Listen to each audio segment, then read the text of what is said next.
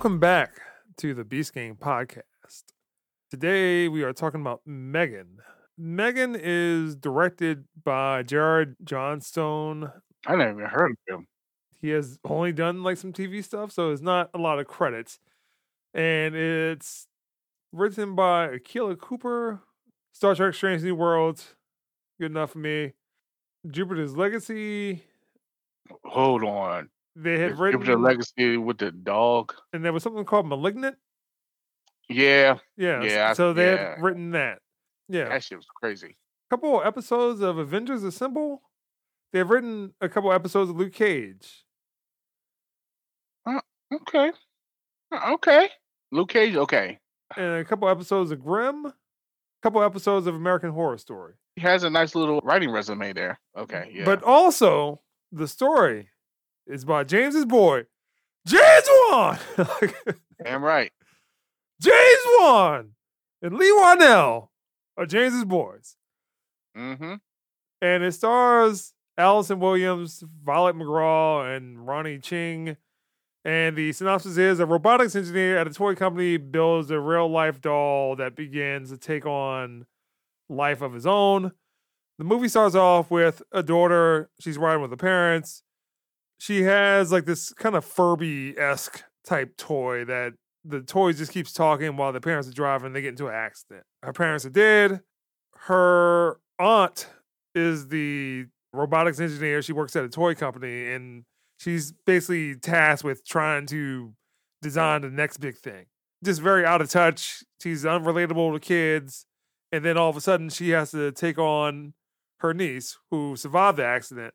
During the course of all this, she has been working on this AI technology, mass marketed, but the head of the toy company is like, hey, you know, just give me something we can sell.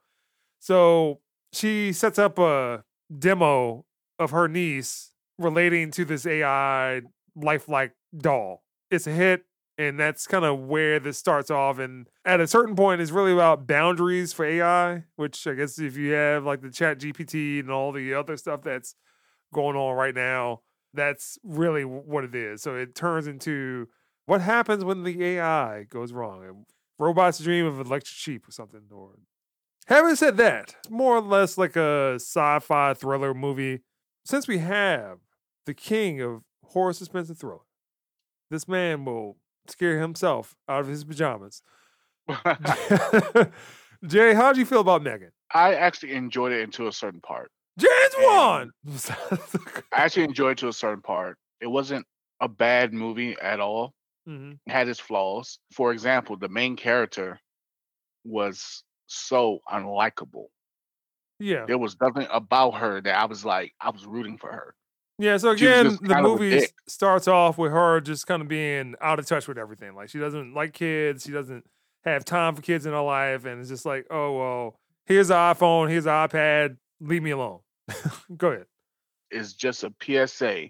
You should be raising your kids and not have technology raise your kids. That's all it is. But overall, it's not a bad movie, but there was just one part around the end. And I hate when this happens in horror movies. I hate when it happens in any movie, really. But horror movies that really hits a nerve with me is that the movie is like pretty decent, pretty good, it's enjoyable, up until at the end that just takes it all the way down. All the way down. Then you just start questioning everything. It's like, what the fuck? Like, did y'all just run out of ideas to just threw something in there just to make it seem like it's more than what it is? Because that was a bad idea. It seemed like around the ending, it got lazy. I like this movie for what Mhm. it was. Upgrade is kind of like this same vein of we get you 90% there and Mhm. then we might let you down at the end. so a, Right. a lot of these thriller movies like this particularly really depend on how it resolves itself and this one tonally it changes when they have to end the movie. Yeah, that's exactly it. So again, it's supposed to be like a thriller suspense movie. Well, is AI alive? Is it doing something devious? Yes. You also have people that work in technology that are making these decisions and making the dumbest possible decisions during the course of the Exactly. movie.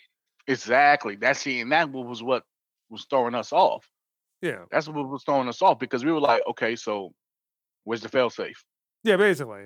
Where's the fucking fail safe? You don't have a plan B to shut this thing down. Anytime you deal with AI, we know this just from fucking Terminator, man. Anytime you deal with AI, Basically. you want to kind of put a barrier on its learning capabilities, but they opened it up that Megan could learn any. Yeah, she's consistently learning the data lore eh, for Star Trek. It's basically she turns into the lore. She's the evil equivalent. She leaves a crystalline entity to destroy Omicron Theta. That's a little bit inside Star Trek, but nevertheless, she's the evil AI. Go ahead. She's KITT the car, basically. like, fucking Ultron, man. yeah, Just learning, Yeah. learning, learning, learning, learning, learning, and just kept learning everything to the point that she was too knowledgeable. She superseded humanity. Why would you not install something to prevent her from learning certain things? Just learn things about her niece, learn things about her niece to relate to her niece, but not to be able to go and search the whole damn internet and get all this damn knowledge. Mhm. Apple Watch plus Amazon Echo, Google Home, is all that combined. Ring camera is coming to get you. This is not a sponsored podcast, but Yeah, but it was just like, man, come on, dude. Because they were making so many mistakes that you were just like, no person in the technology field would make these mistakes. yeah, No one. Yeah. But for you to really, really enjoy movie, you guys suspend disbelief. Kind of overlook some of those flaws hmm until the very end of the movie. Yes. Yeah, okay. As long as the conclusion is okay, they wrap it up well. It's good. Mhm. Nevertheless, James, what Mhm. score would you give Megan? Before the fucked up ending, I would have given it a seven and a half, eight, because I enjoyed it. Say, when it comes to horror movies, sometimes I suspend disbelief and let shit slide. But then the ending just brought back all the shit that I let slide in the beginning and just culminated. And I'm going to give this movie maybe a 5.56. I would also give it a five. Obviously, it's a low budget movie. It's Yeah. a Blumhouse production, so they only spend a certain amount of money on a movie. And plus, Mhm. like even from the budget aspect, it really only takes place in maybe five or six locations. It's Right. mostly the the aunt's The house, house. The house. the building that they yeah, the lab, a car, hmm the neighbor's house, whatever park one of the people died in. Yeah, yeah, yeah. So That's it. like five locations. So Yeah. was- and plus Blumhouse, they're good for low budget, good horror movies or decent horror movies. And this was one of them. It could have been better, but the ending just fucking killed it for me, man. It should have been. I want to say the ending. So at this point, Megan's manipulating everybody. Her niece under her finger and all this shit, about to kill the unlikable aunt. And then out of the blue, the niece has access to a robot Big Hero Six.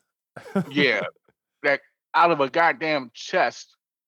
That first thing came to my mind was like, where was this motherfucker at a long time ago? Like, it's not like they introduced this motherfucker like earlier. If they did, I must missed it. It's not like they brought that earlier into the movie, so you'd be like, oh, okay, it's there. It's just like it came out of nowhere.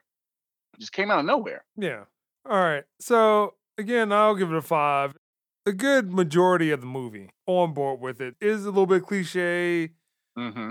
different. Movies like this really depend on the conclusion. Story part of it, yeah, you're gonna have this person is gonna do X. Like the the robot's gonna kill people. But how do Mhm. you resolve all that? And apparently this has already been greenlit for a sequel, like however that works out.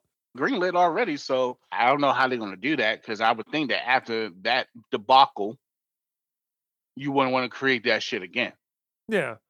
So, nevertheless, we're going to go through something. I want to ask you some questions about some Blumhouse productions. See what your responses are. So, Okay. we already talked about Megan, which is a Blumhouse movie. The Mhm. Black Phone. I thought it was good. I thought it was really good.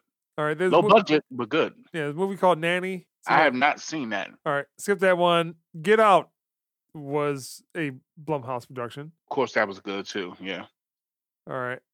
The next movie is Split. that's the first one, right? Yeah, not that trash one. yeah.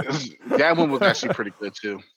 All right. That wasn't bad. Next movie, Halloween Ends. I have not seen that. I've actually been very apprehensive in watching that because I did not like Halloween. What was the one in the middle? Because it was Halloween, Halloween. returns.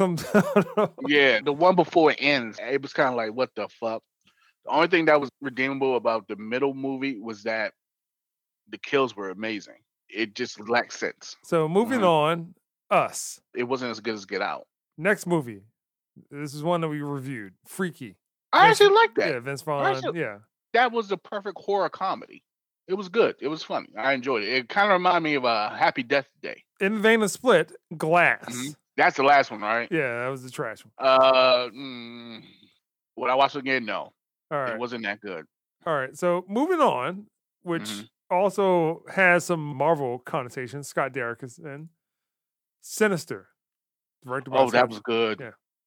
That was good. The first one was good. Second one, not so much. All right. Next movie. M. Night Shyamalan's The Visit. It was watchable, kind of predictable, but it wasn't bad. Directed by James's boy, Leigh Whannell, The Invisible Man. That was actually good. I liked the Invisible Man. Next movie, 2013's The Purge. Was that the first one? Yeah. The Purge. That was good. Next was good. movie. Did you see Firestarter? No, no. Alright. To be honest with you, I didn't like the original Firestarter. I did not like it. I mean, it was okay, but I didn't understand the hype behind it. All right. So next movie, we saw this. We watched this. Upgrade. Mhm. Leigh Whannell. That- That was really good. To be honest with you, that was better than what I expected it to be. It actually caught me off guard. It was kind of like a sleeper to me. It was good though. Uh, for some reason, I remember seeing this movie in the movie theater. The Boy Next Door with Jennifer Lopez. The boy next door with Jeffrey. I have not seen that. yeah, it was like uh he was about to turn 18. He was like hitting on Jennifer Lopez. And he became a trying to- stalker and shit? Yeah. All right. So next movie, Halloween Kills. That's the middle one. Yeah. So it looks like it's Halloween, Halloween Kills, and Halloween. Kills and Ends. Halloween ends. Yeah. Oh, shit, I may watch Halloween ends tonight. Halloween kills, like I mentioned before, the kills were amazing. So it lived up to the the slasher motif that Halloween has, but the story not so much. Not when you know that Michael Myers is at least six four, about two sixty, swole as hell, and you think a five foot nine, balding fat man, hospital gown is Michael Myers, and you chase him out, and, this man ends up committing suicide because everybody's chasing him. How does that even make sense? We all know Michael Myers is towering. All right. So next movie, The Belko Experiment. That was interesting. We're gonna come with a hit. Paranormal Activity, the original one, 2007. Oh, I loved it. I loved it when it first came out. Part one, part two, part three. After part three, it kind of was like, All right. And we're gonna come back with another one. Directed by James' boy, James Wan, Insidious Chapter 2. perhaps one of the best ones out of the whole series. All right. Yeah. The next one, we already talked about Happy Death Day, which is, Mhm. yeah, that was a good one. The second one, maybe not so much. But the next one after that, Ouija, Origin of Evil. Okay, because there was one Ouija that I liked. I think it might Was be this one. That one was way better. All right. So next movie, Ma. That shit was crazy. That was a fucked up movie. All right. Next movie is going to be Oculus. That was good. That was a sleeper as well. I didn't expect it to be what it was, but it was really, really good. And was actually produced by WWE Films, which I was like, whoa, what the hell? All right. So Mhm. next movie, Unfriended, 2014, Unfriended. Oh my God. It was a movie. All right. Next movie, Insidious: The Last Key. That wasn't that good. The weakest out of the whole Insidious series. I would not watch it again. All right. So Mhm. Black Christmas. Uh, Next movie is going to be Insidious Chapter 3. it wasn't bad. It wasn't bad. It was better than the Last Key, but not better than Part Two, nor Part One. So if I had to put them in order, it would be Insidious Two, One, Three, and then the Last Key. All right. We're going to talk about Unfriended Dark Web. Unfriended Dark Web was actually not that bad. It was better than Unfriended, the first one, because it had like the teen screams type shit going on. It was better. It was Alright. better. Paranormal Activity 2. That was good. That All was right. good. Paranormal Activity 4. It was okay. We talk about the Lazarus effect. That was interesting.